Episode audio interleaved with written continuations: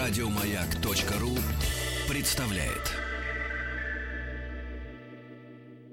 Русский мир. Истоки. Ох, как это вдохновляет. Намного лучше, да, чем друзья, наоборот. традиционная тема для Тима специально была когда-то начата, но Мгм. потом подхвачена и всеми. Эм, с удовольствием «Русский мир. Истоки». Да. Галина Владимировна Аксенова, доктор исторических наук, профессор кафедры истории России МПГУ. Доброе утро, Галина Владимировна. Доброе утро.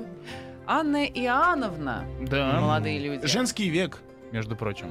Вот так вот. Ну, ну, окрестили эту эпоху, когда Екатерина, Анна Иоанна и, и Елизавета потом была. Это Александр отвечал, так? Да. Денис, вам есть что-нибудь Ну, я только знаю, что это она не Петрова дочь, она Петрова племянница. И, Тим, э, твоя очередь. Я просто в шоке, что ты связал Елизавету с... Или эту... Не-не-нет, Нет, это Екатерина. три разные. Екатерина, В общем, Да. есть, Анна есть о чем поговорить, Елизавета. друзья мои. Да, Есть, есть ну, чем разобраться. Да, с, с перерыв- с перерывами Да. коротенькими на мужские да, А. годы. И потом опять к Анне Иоанновне. Нет, Анна Иоанновна действительно персонаж и правительница чрезвычайно любопытная, магнитная, э, которая заслужила, ну, наверное, э, самое-самое негативное отношение и самые, не самые симпатичные оценки в русской истории. Собственно говоря, э, как пишут историки, как пишут современники, вернее, не современники, а исследователи XIX века, да и, в общем-то, после смерти Анны Иоанновны, что эпоха Анны Иоанновны заслужила дурную славу. Вот дурная слава за ней шлейфом идет по сию пору. И, в общем-то, наверное, как бы не старались многие-многие из историков или из э, фанатов, скажем так, да, Анны Иоанновны как-то попытаться разубедить э, и развеять, и рассеять это мнение, немножечко, так сказать, прини- это, пересмотреть оценку ее царствования, все равно вот эта дурная слава идет, идет, идет, идет и за ней.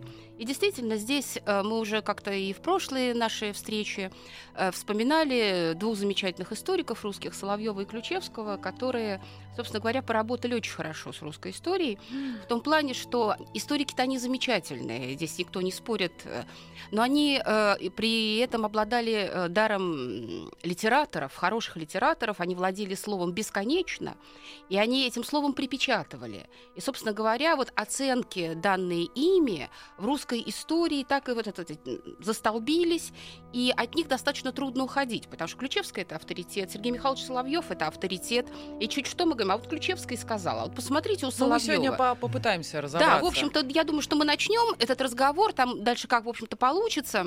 Но при всем при том, действительно хотелось бы, в общем-то, понять, что это за эпоха, что, в чем своеобразие этой эпохи, откуда, собственно говоря, возникла Анна Иоанновна, что она пыталась сделать, почему такая оценка, собственно говоря, и благодаря чему, а, и вопреки чему она утвердилась в русской истории. Ну, в принципе, вот в принципе, вот есть, э, поскольку мы уже вспомнили о Ключевском нашем замечательном и о Сергее Михайловиче Соловьеве, да, то просто мне бы хотелось вот сейчас напомнить э, нам всем достаточно знаменитые фразы, которые были включены в свое время во все школьные учебники, и чуть что начинается эпоха Анны Иоанновны, ну, э, сразу цитируют Ключевского. Очень здорово, так сказать, особенно когда мы с царизмом боролись, правда?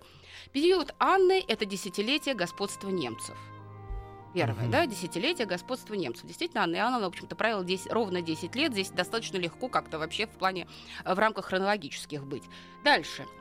Ключевский, опять это, в общем-то, к Ключевскому обращаемся. При Анне Иоанновне немцы посыпались в Россию точно ссоры с дырявого мешка.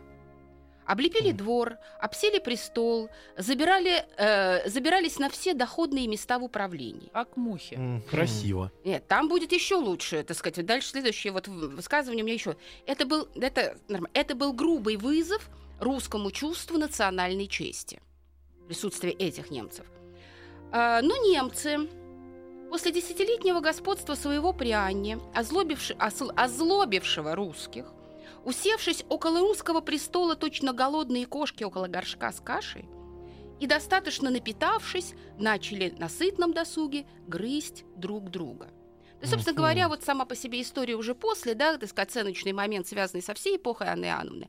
Но главное, что немцев, которые приехали вместе с Анной Иоанновной и которые, в общем-то, оказались во власти вместе с Анной Иоанновной, у нас Ключевский называл голодными кошками около горшка с кашей. Ну, безусловно, есть один момент э, здесь, э, очень акцентный, очень яркий в этом... эм, достаточно справедливой. Именно эпоха Анны Иоанновны, по сути дела, меняет отношение к службе, к службе при дворе. То есть если до Анны Иоанновны служить при дворе было не модно, не престижно, не интересно, да, и, в общем-то, и русское дворянство, и боярство, ну, боярин, да, это все таки уже служилый чин, оно действительно стремилось служить Отечеству, э, то, собственно говоря, именно при Анне Иоанновне начинается вот эта борьба, да, и, пони- вернее, понимание того, что при дворе служить очень выгодно, то есть можно очень много получить, ничего не делая, да, и что, собственно говоря, за красивое лицо, за красивые глаза и приятные манеры можно получать большие придворные должности, естественно, большие земли и большие Ничего не деньги. изменилось. М. Ну, в общем-то, да. А Вот. И поэтому, естественно, да, естественно, то есть русское дворянство, наглядевшись на пришлых немцев, которые оказались при дворе, вот в, таки- вот в таком вот виде, оно, в общем-то, поняло, что, да, за, дворцо, за дворцовую службу, за службу при дворе надо бороться. И, собственно, вот эти интриги, как таковые, а их всегда хватало, не будем говорить, там, так сказать, идеализировать другие эпохи, но при всем при том, именно вот этот акцент и перемещение, назначение службы при дворе, оно происходит именно в период Анны Иоанновны, что, в общем-то, не самый симпатичный этап, хотя при всем при том, в общем-то, тоже достаточно интересно. Так и немцев же всегда было достаточно. И, в общем-то, И до, и понимаете... после. ну, и вот, дело-то в том, что действительно, Ну, соседи мы- как-никак все-таки. э, Ну, ну, а- практически. ну, соседи-то относительные, до Но немцев там у нас у- далеко. Но неважно, там же все равно через все эти... То, что Нет. сейчас Прибалтика является, там туда-сюда, это бегали, вот оставались. а? Чего? Чего? Ну, все нормально. и получается, что... Но все равно, как бы, крупные две державы, то есть крупные, и так или иначе туда э, обратно люди кочевали и попадали. Ну, у нас еще Польша была посерединке. Не, ну Э, до вот 14 Речь года не было. Польши. Не было же Польши до Ну, 14 было года. герцогство Варшавское, Да. было, так сказать, Варша- э, варшавские земли, все на свете, так сказать, слава богу. Как, в общем, у нас была буферная зона достаточно хорошая. И вот вопрос о этой буферной зоне, в общем-то, у нас возникает во времена Анны Иоанновны, потому что мы помним, что именно в Екатерининское время делили Польшу, да, три раз- э, раздела Польши состоялось. А, собственно говоря, австрийская мысль, австрийская мысль о разделе Польши в первом разделе Польши, о начале раздела Польши, она, в общем-то, относится к временам Анны Иоанновны, к 1733 году. То есть вообще очень многое из того, что случилось уже в Екатерининскую эпоху, начало происходить во времена Анны Иоанновны. И считается даже, историки так считают, хорошие историки, э, например, э, Корсаков Дмитрий Александрович был такой замечательный русский историк, живший на рубеже 19-20 веков, э, в общем-то, незаслуженно редко вспоминаемый, но историк очень интересный, интересно мыслящий. Он считал, что, например, русско-турецкая война времен Анны Иоанновны была прологом всех побед Екатерины II. Но она же была прям совсем же не в пользу нас. Она не в пользу нас Да. была по итогам мирного договора, Конечно, да. который австрийцы, как всегда, перетянули на себя. Понимаете, у нас же все время, то есть у нас очень интересные уроки. Почему я говорю пролог? Екатерина оказалась, вот э, э, воспользовалась уроками, преподнесенными во времена Анны Иоанновны, потому что Елизаветинская эпоха уроков-то особых не дала. Вот. А вот интересные уроки, собственно говоря, вынесены были во времена Анны Иоанновны. Поэтому вот если говорить об Анне Иоанновне, о специфике ее правления, о том, что это за человек, что это за женщина, что за правительница, и, по сути дела, правительница ли, да? Потому что некоторые, опять-таки, специалисты и современники считали, что Анна Иоанновна, в общем-то, совсем не правила. У нее так все на самотек, знаете, как по Толстому. Вот это, значит, вот само все происходит, такой толстовская идея. Само по себе все течет, течет. Анна Иоанновна как бы не вмешивается, и все происходит.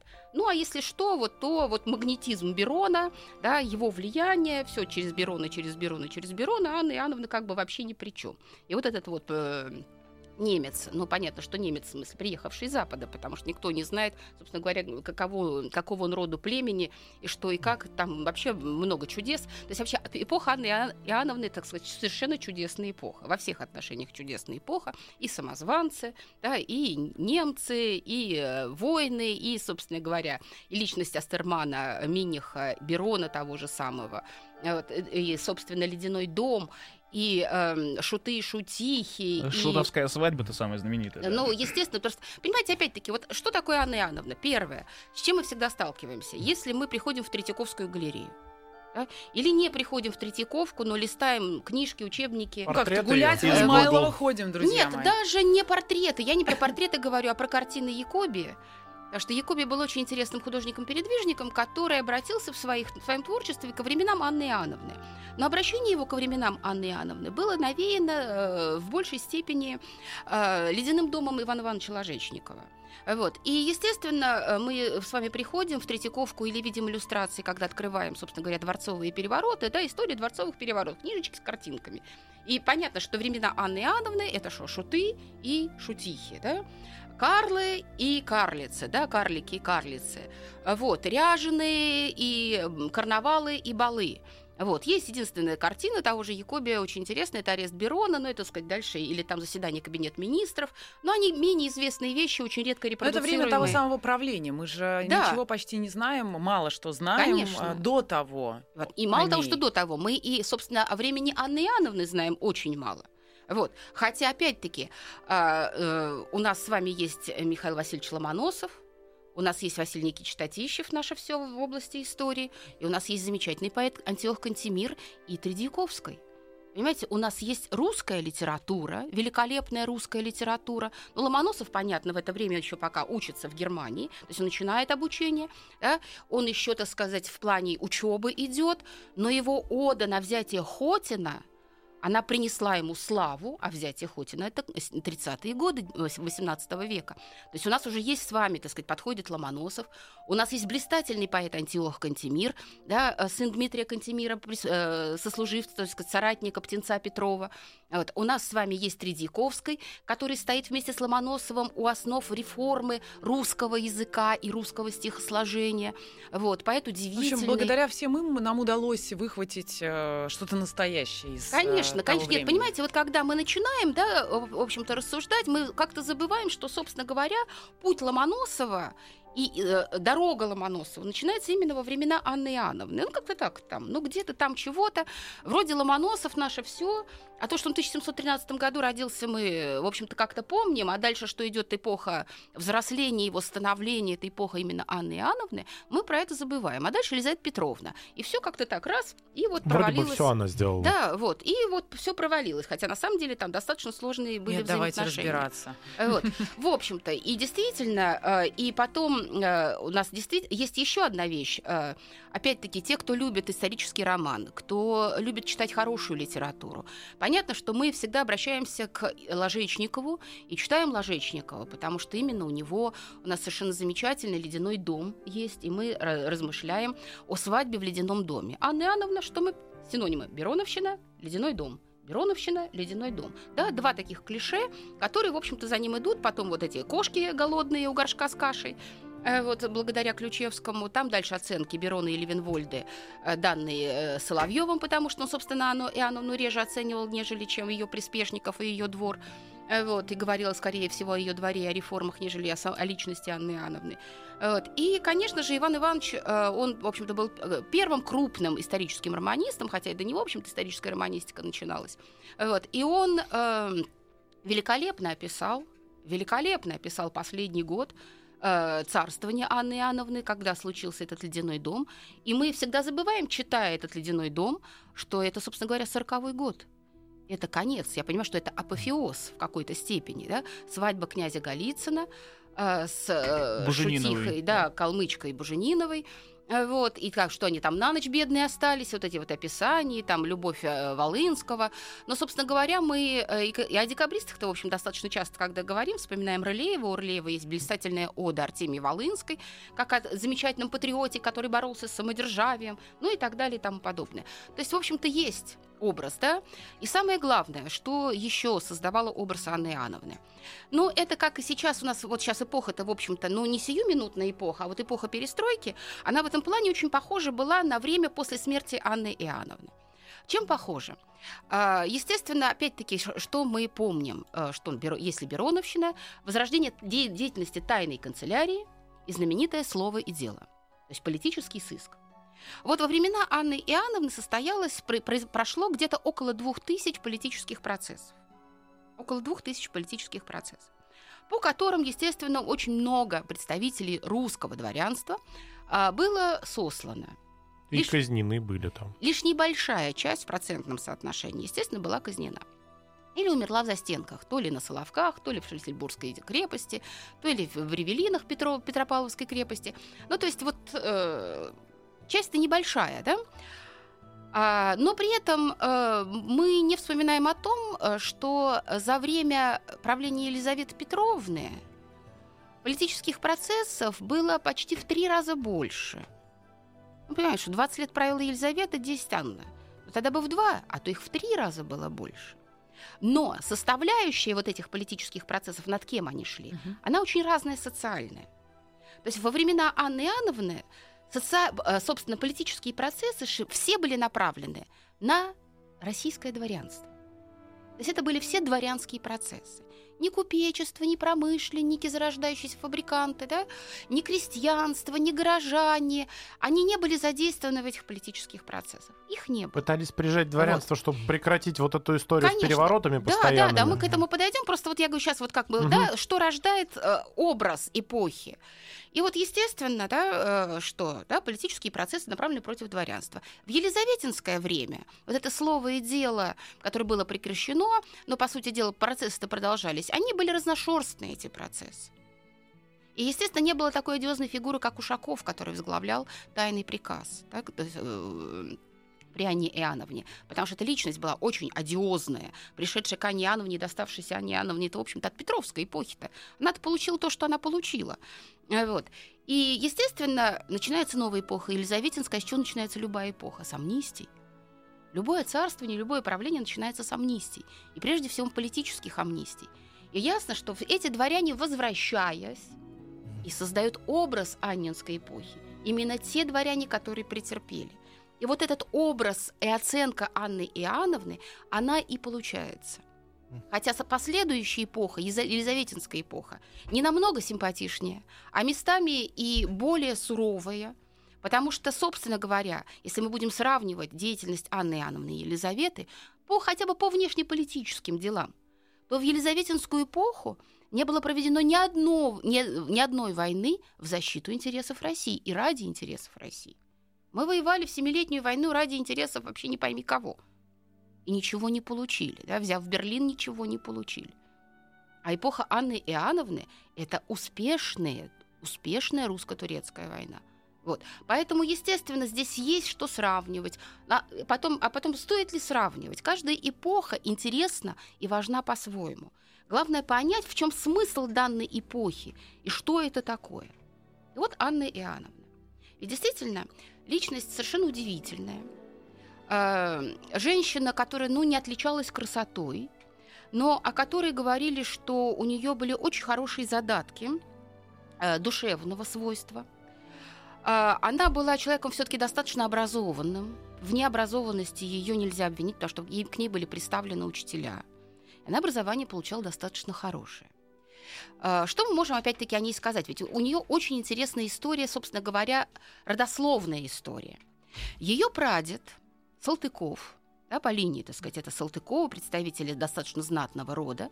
Ее прадед э, в смутное время, то есть мы опять уходим в наше любимое смутное Мгм. время, о котором мы уже размышляли, в смутное время а, был на стороне семи боярщины, избравшей польского королевича Владислава, пригласившего на русский трон. Поэтому во времена семи боярщины его прадед уезжает в Польшу и живет там. И, собственно говоря, в Россию возвращается после присоединения Смоленска к России, а это уже во времена Алексея Михайловича, дед Анны Иоанновны. Он вернулся в Россию и, в общем-то, был очень любим Алексеем Михайловичем. Но вообще Алексей Михайлович как-то благоволил э, к э, выходцам из Речи Посполитой, тот же Семен Полоцкой, э, вот, и благоволила э, к ним и Софья Алексеевна. Все благоволит нам сейчас прерваться, друзья мои, продолжить сразу же после новостей. Русский мир. Истоки. И русский мир истоки продолжаются. Вера, пожалуйста. какой-то старорусскими э, э, сленгом заговорил Тим. Да, А, Да. Вера, Вера, Вера, Обрусевает. Вера продолжает. э, русский м, слонг. Он стал говорить спокойно, неспешно. Вот тот чудесный голос и тот человек, который сегодня помогает нам разобраться с эпохой Анны Иоанновны.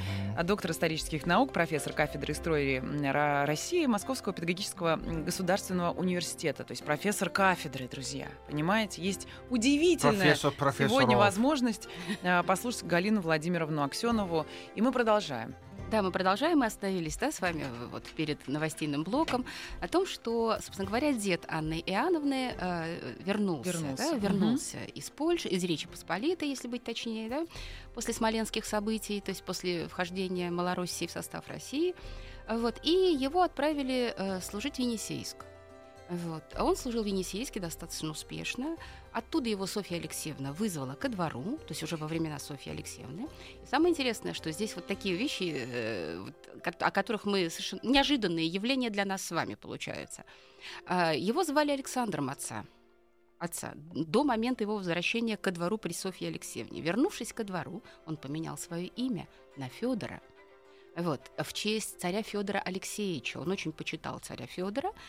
И, естественно, вот счел необходимым поменять свое имя. И в итоге у нас с вами появляется уже Федор Салтыков, а, вот, а, чья дочь, младшая дочь Просковья, и становится женой Ивана Алексеевича Романова, да, старшего брата э, Петра Алексеевича, сводного старшего брата Петра Алексеевича. Э, Вот. А его э, старшая дочь Анастасия, опять-таки, что очень важно, выходит замуж за князь Кесаря Рамадановского. Это наша тетка. Э, вот, э, Анны да, Иоанновны. да, да, Мгм. да. То есть, понимаете, вот все были связаны, в общем-то, достаточно тесно, и во власти, в общем-то, оказались э, обе дочери, ну, по сути, обе дочери э, Салтыкова, Федора Салтыкова, который вот э, служил при дворе э, Софьи Алексеевны. Собственно говоря, э, выйдя замуж за Ивана Алексеевича, или Иван Алексеевич, опять-таки, э, выбор невесты, выбор для Ивана. Мы помним, мы с вами об этом говорили в прошлый раз, когда встречались. А, Тим, ты Это помнишь? было, э, да, дело рук, в общем-то, Софьи Алексеевны. То есть она старалась женить Ивана как можно раньше, и, естественно, постаралась, что когда приглашали невест ко двору, и состоялся вот выбор невест, чтобы взор Ивана Алексеевича, в общем-то, остановился, собственно говоря, на Прасковье Федоровне. А как это происходило? Буквально вот, в Вот. одном слове выбор невест и приглашались невесты. Ну, во-первых, а, по всей России отправлялись, ну, там, гонцы, Гонцы. посланцы, да, М.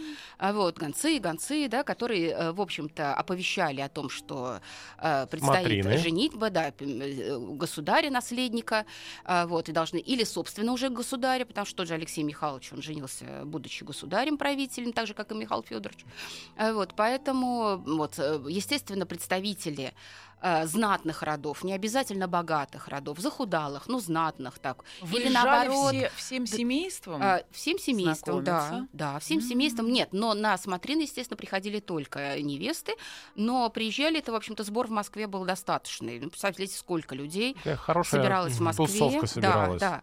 И э, вот есть очень красивая картина у Маковского, Константина Маковского, вот выбор невесты царем Алексеем Михайловичем. Такая красивая, когда вот стоят ряд девиц, красавиц, и, значит, царь Алексей Михайлович ходит, раз смотрит, Кастинг. выбирает.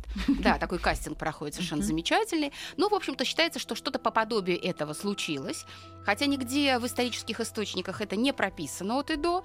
Но вот есть э, такое мнение и такой рассказ, что и, и, собственно говоря, когда о Софье Алексеевне вспоминают, считают, что именно Софья Алексеевна выбрала э, жену, будущую жену для Ивана Алексеевича, чтобы, собственно говоря, Салтыковы — это ее да, ну, помощники, что на называется, это ее опора. смотри, на Просковью. Вот. И, собственно, вот Прасковья Федоровна становится женой. Она рожает э, пятерых э, детей. Это все дочери, пять дочек, а, из которых две умерли во младенчестве, и остались э, три дочери э, живыми. Э, вот. Естественно, Анна — это средняя дочь царевича Ивана Алексеевича.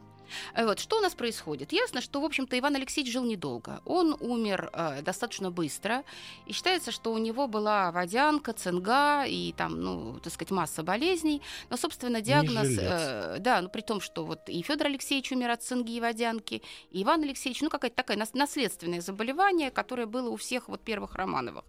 Вот, и, в общем-то, жизнь у него дала достаточно короткая, и считают, что еще он был и умом слабоват, как мы об этом уже говорили, вспоминали. Умер он э, в 1696 году, когда Анне Иоанновне было всего три года. То есть, а дочки были погодки, все дочки были погодками. Вот, первые две вот умерли, Мгм. а вот э, т- третья, четвертая, пятая, что называется, они остались в живых. И, э, собственно говоря, эм, они остались со своей матушкой. А, И пока э, правил Петр, Петр очень заботился о своих племянницах, он опекал своих племянниц, он опекал Прасковью Федоровну, разрешил им жить в Измайлово, а Измайлово было одним из любимейших дворцов Алексея Михайловича, и поэтому, естественно, что вот... э, Это им- не то Измайлово, которое мы видим сегодня, Э, но вот. предположить, что там могло быть. Там было, конечно, очень красиво, красивые дворцы, остались старые гравюры. сады Э, какие-то Да, невероятные. да, сады, причем разбивка этих садов, она опять-таки сохранилась, все планы этих садов сохранились, все это можно Пруд посмотреть в целый книгах. там до сих Все это пор. можно А вот, восстановить. И гравюры времен э, Петра, э, в которых Измайлова представлена, они есть, и можно, так сказать, полюбоваться и повосхищаться действительно измайловским, э, и измайловскими садами, парками и, э, естественно, царскими дворцами, дворцом Алексея Михайловича. Именно там располагается двор Прасковьи Федоровны, вот, который Петр Федорович, Петр Алексеевич, простите, э, в общем-то, ну, любил посещать, с одной стороны, поскольку он навещал Может, своих племянниц, живут, вот, конечно. посещал племянниц. Но Просковья Федоровна была представительницей старой закалки. И весь ее двор представлял из себя э, такое, знаете, э, и человеком был очень верующим и богобоязненным. Поэтому двор был наполнен э, юродивыми, э, значит, э, поберушками, э, калеками, помешанными людьми. То есть вот Блаженными. Бла- блаженными, странниками, путниками, каликами, э, вот, то есть кого там не только не было. И Петр Алексеевич, когда э, приезжал э, в Измайлово, он говорил, что ее двор похож на госпиталь, устроенный для коллег и помешанных. Знаете, вот э, это была оценка двора Прасковьи Федоровны. Но причем Прасковья Федоровна была, ну, поскольку женщина старого воспитания, старой закалки, ну, и понимала, что жена при муже, и собственно говоря, должна быть такой достаточно послушной, то она э, слушалась во всем Петра. Э, Надо было надевать новое платье. Ну, хорошо, вот э, в своем дворе я в старом платье хожу в русском. Иду на ассамблею, я переодеваюсь во французское платье. Значит, здесь я питаюсь э, русской пищей, так сказать, какой положено. Иду на ассамблею, Вот, там иду и на хамон. ассамблею, ну, можно приходится, так сказать, здесь Фуагра э, я не Понятно, танцую, заморскими да. какими-то. А Вот, Так. а с дочерями приходится выходить э, с дочерьми, и, естественно, что, ну вот... В общем, принимала правила она игры. принимала Мгм. правила игры, э, сми- смирилась, мирилась со всем этим, за что, в общем-то, Петр ей был достаточно благодарен, и, в общем-то, платил ей и пенсию, что называется, и давал деньги на содержание двора, и помогал ей во всем. Чтобы нас убеждал Э, вот. э, заморские И наряды это Да, надевать. и самое главное, и самое главное, э, что в 1708 году э, когда Петр I принимает решение о переезде э, двора из Москвы э, в Петербург, то он обязывает э, мать и э? Прасковью Федоровну со всеми Мгм. дочерьми своими переехать, э, естественно, в Санкт-Петербург. Да, соглашается смиренно, хотя любит Измайлова, смиренно соглашается. И вот несколько повозок со скарбом, там, э, значит, кареты с дочерьми, вся эта такая длинная процессия вместе с двором Петра I вот, передвигается в Санкт-Петербург. Недалеко от домика Петра, вот из известного домика Петра, где там еще Аврора рядом стоит, э, стояла, Мгм. не знаю, В вернули её или времени нет, нет, да, но еще вот э, там э, расположился был дом, построен специально для семьи Прасковьи Федоровны. Там Прасковья Федоровна и жила. Петр Федорович, Петр Алексеевич, простите, до Петра Федоровича все время бегу, потому что сейчас все равно о нем будем вспоминать. Скоро, Петре скоро, Третьем, да. А, Вот, прям совсем скоро причем.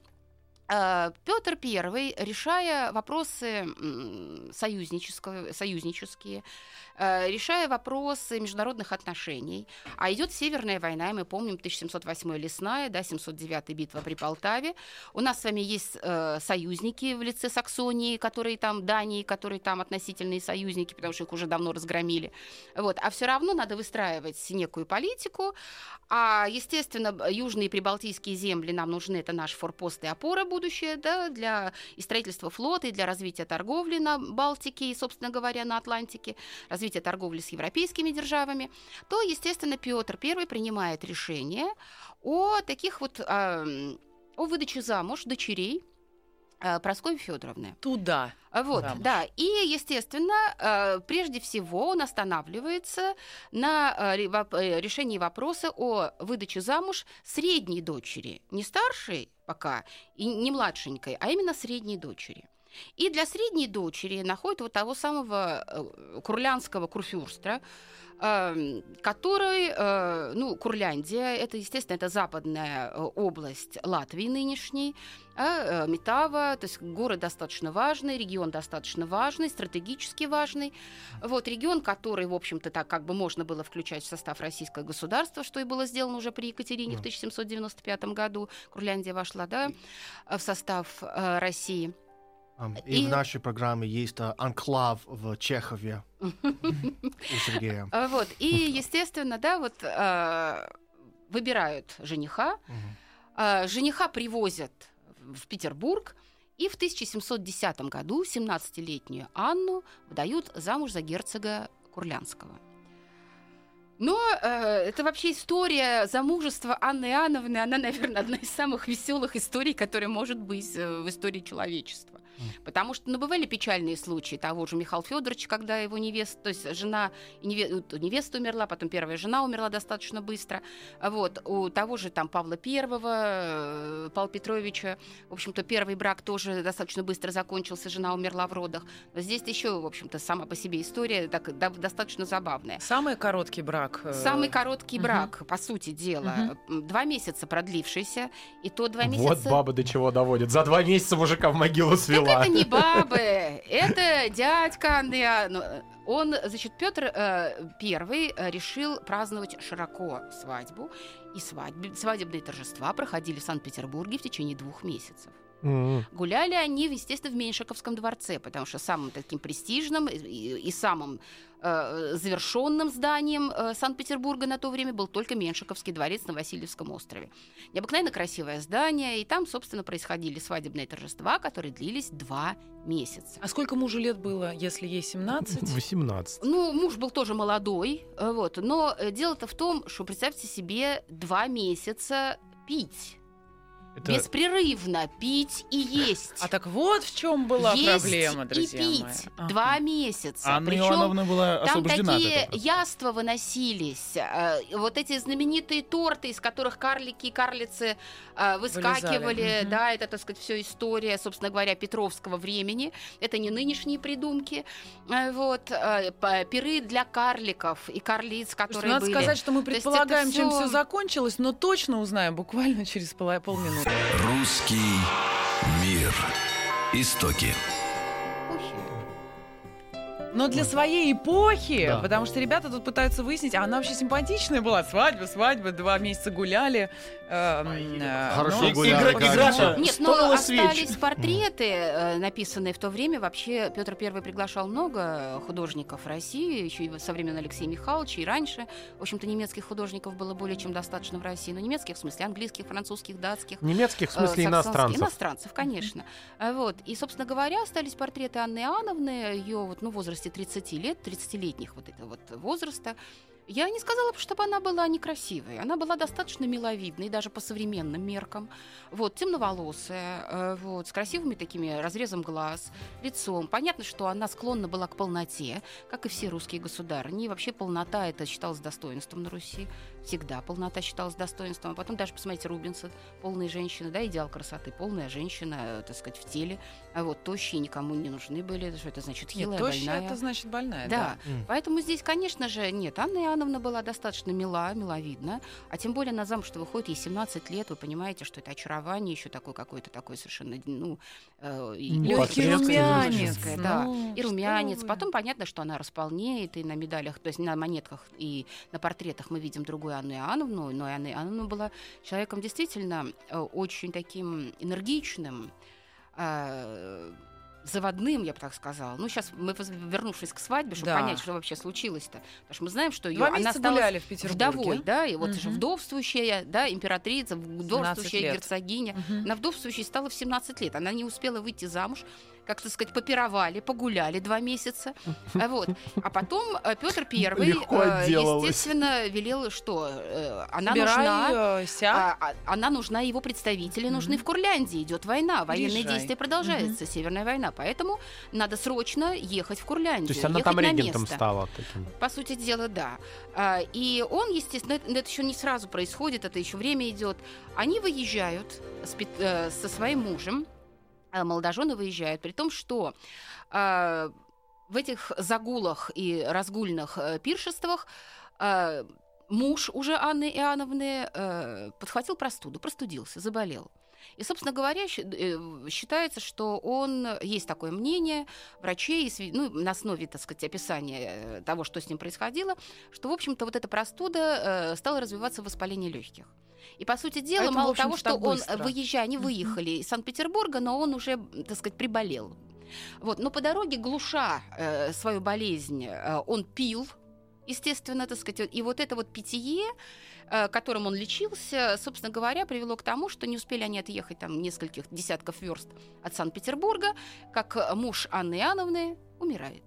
Ну, не было тогда парацетамола. Не вот, было. э, он умирает, и... э, А, а- а что было в э, лекарстве? Вот, так сказать, а какие, ну, какие лекарства, если от Вино? воспаления легких? э, вино и вино, вот, Просто собственно вино. говоря, да. Мгм. Ну, считается, что, конечно же, Ну, конечно, вот надо перегрузка и вылечиться, организма и, ехать, неумеренное конечно, и, конечно. э, яство, неумеренное едение, так сказать, неумеренное питье и простуда. Они, в общем-то, сделали свое дело, и Анна Лежит она Иоанновна одна, судя по всему. возвращается, назад в Возвращается. Петербург. Мгм. Она возвращается назад в Петербург, и только несколько лет спустя, несколько лет спустя, в 22 году, Петр I, собственно говоря, уже отправляет Анну Иоанновну э, в Курляндию, причем насильно отправляет, потому что, ну, как бы интереса ехать в Курляндию, когда у нас такая пышная, красивая, э, пирующая э, с ассамблеями столица, а Анна Иоанновна любила пиры, любила шутовские развлечения, шутов. Это ее была слабость. Вообще считают, что Анны, в Анне Иоанновне воплотились два характера, но так гипертрофированно воплотились. Это характер ее деда Алексея Михайловича, который очень любил охоту, потому что Анна Иоанновна, в отличие от Петра I, Петр I охоту не любил. Вот если мы с вами посмотрим на знаменитое исследование Кутепова, посвященное царской императорской охоте на Руси, то мы увидим рассказ о том, что при Петре охота просто в упадок приходит, именно царская охота в упадок приходит, а при Анне Иоанновне она возрождается. Вот. Петр II, в общем-то, любил поохотиться. Вот. И, Анне Иоанновне возрождается охота, и она очень любила поохотиться, и охота для нее была величайшей забавой. Ружье заряженное у нее всегда стояло в спальне. Потом, когда она Вот будет царицей, и она конечно. могла открыть форточку, и там по каким-нибудь воронам или зверью просто вот из окна э, стрелять, остались эти свидетельства. То есть вот это вот любовь к Она охоте, любовь к сахалиной охоте, любовь к псовой охоте. Вот умение хорошо стрелять, это вот то, что как бы ее сближает с ее дедом Алексеем Михайловичем. Вот. И, естественно, э, характер матери э, был, э, то есть присутствовал, черты характера, потому что она оставалась человеком набожным, глубоко верующим. И, собственно говоря, потом в деяниях ее, в защите православия, в тех указах, которые будут приняты по защите православия, по борьбе с расколом, по борьбе с еретиками, с хлыстами, которые появятся, со скопцами потом в будущем. То есть это все вот эти узаконения а, будут приняты Анной Иоанновной, то есть вот это вот э, богобоязнь, боголюбовь и вера, православная вера, которая вот, так сказать, нас благодаря воспитанию матери, а, в ней э, поселится вот истинная такая православная вера, но упрямство колоссальное, она была чрезвычайно упрямой. Поэтому, конечно же, здесь, да, вот Анна Иоанновна была человеком абсолютно таким вот, э, ну, достаточно любопытным. И вот она в 22 году приезжает в Курляндию, к ней представляют Бестужева чтобы он помогал ей, потому что она к управлению не готова, управлять Курляндией надо, к ней представили Петра Бестужева. И Петр Бестужев, собственно говоря, стал первым э, фаворитом Анны Иоанновны. Притом замечено, что Анна Иоанновна не очень-то любила, вот, так сказать, ну, как бы не искала развлечений э, вот, э, с представителями противоположного пола, в отличие там, от той же, ну, как про Софью Алексеевну, то, что пишут про Елизавету Петровну. Наоборот, считается, что Анна Иоанновна всегда, всегда искала в мужчине опору. Ей хотелось крепкой, надежной семьи, и чтобы рядом находящийся с ней мужчина был постоянный, был ее опорой. И вот такой опорой стал Бестужев, который, собственно говоря, писал, да, все, Петру докладывал о том, что происходит. Он получал деньги на содержание двора Анны Иоанновны и выдавал ей эти деньги. Собственно говоря, он и стал управлять Курляндией, Бестужев. Но когда умирает Петр I, да, не оставляя завещания, оказывается, естественно, правительница Екатерина э, Алексеевна, а при ней главным фаворитом становится Меншиков, он э, опять что? Он хочет своей власти, власть свою распространить. Он помнит о контроле определенном и, понимая власть Бестужева и силу Бестужева, отзывает Бестужева из Курляндии.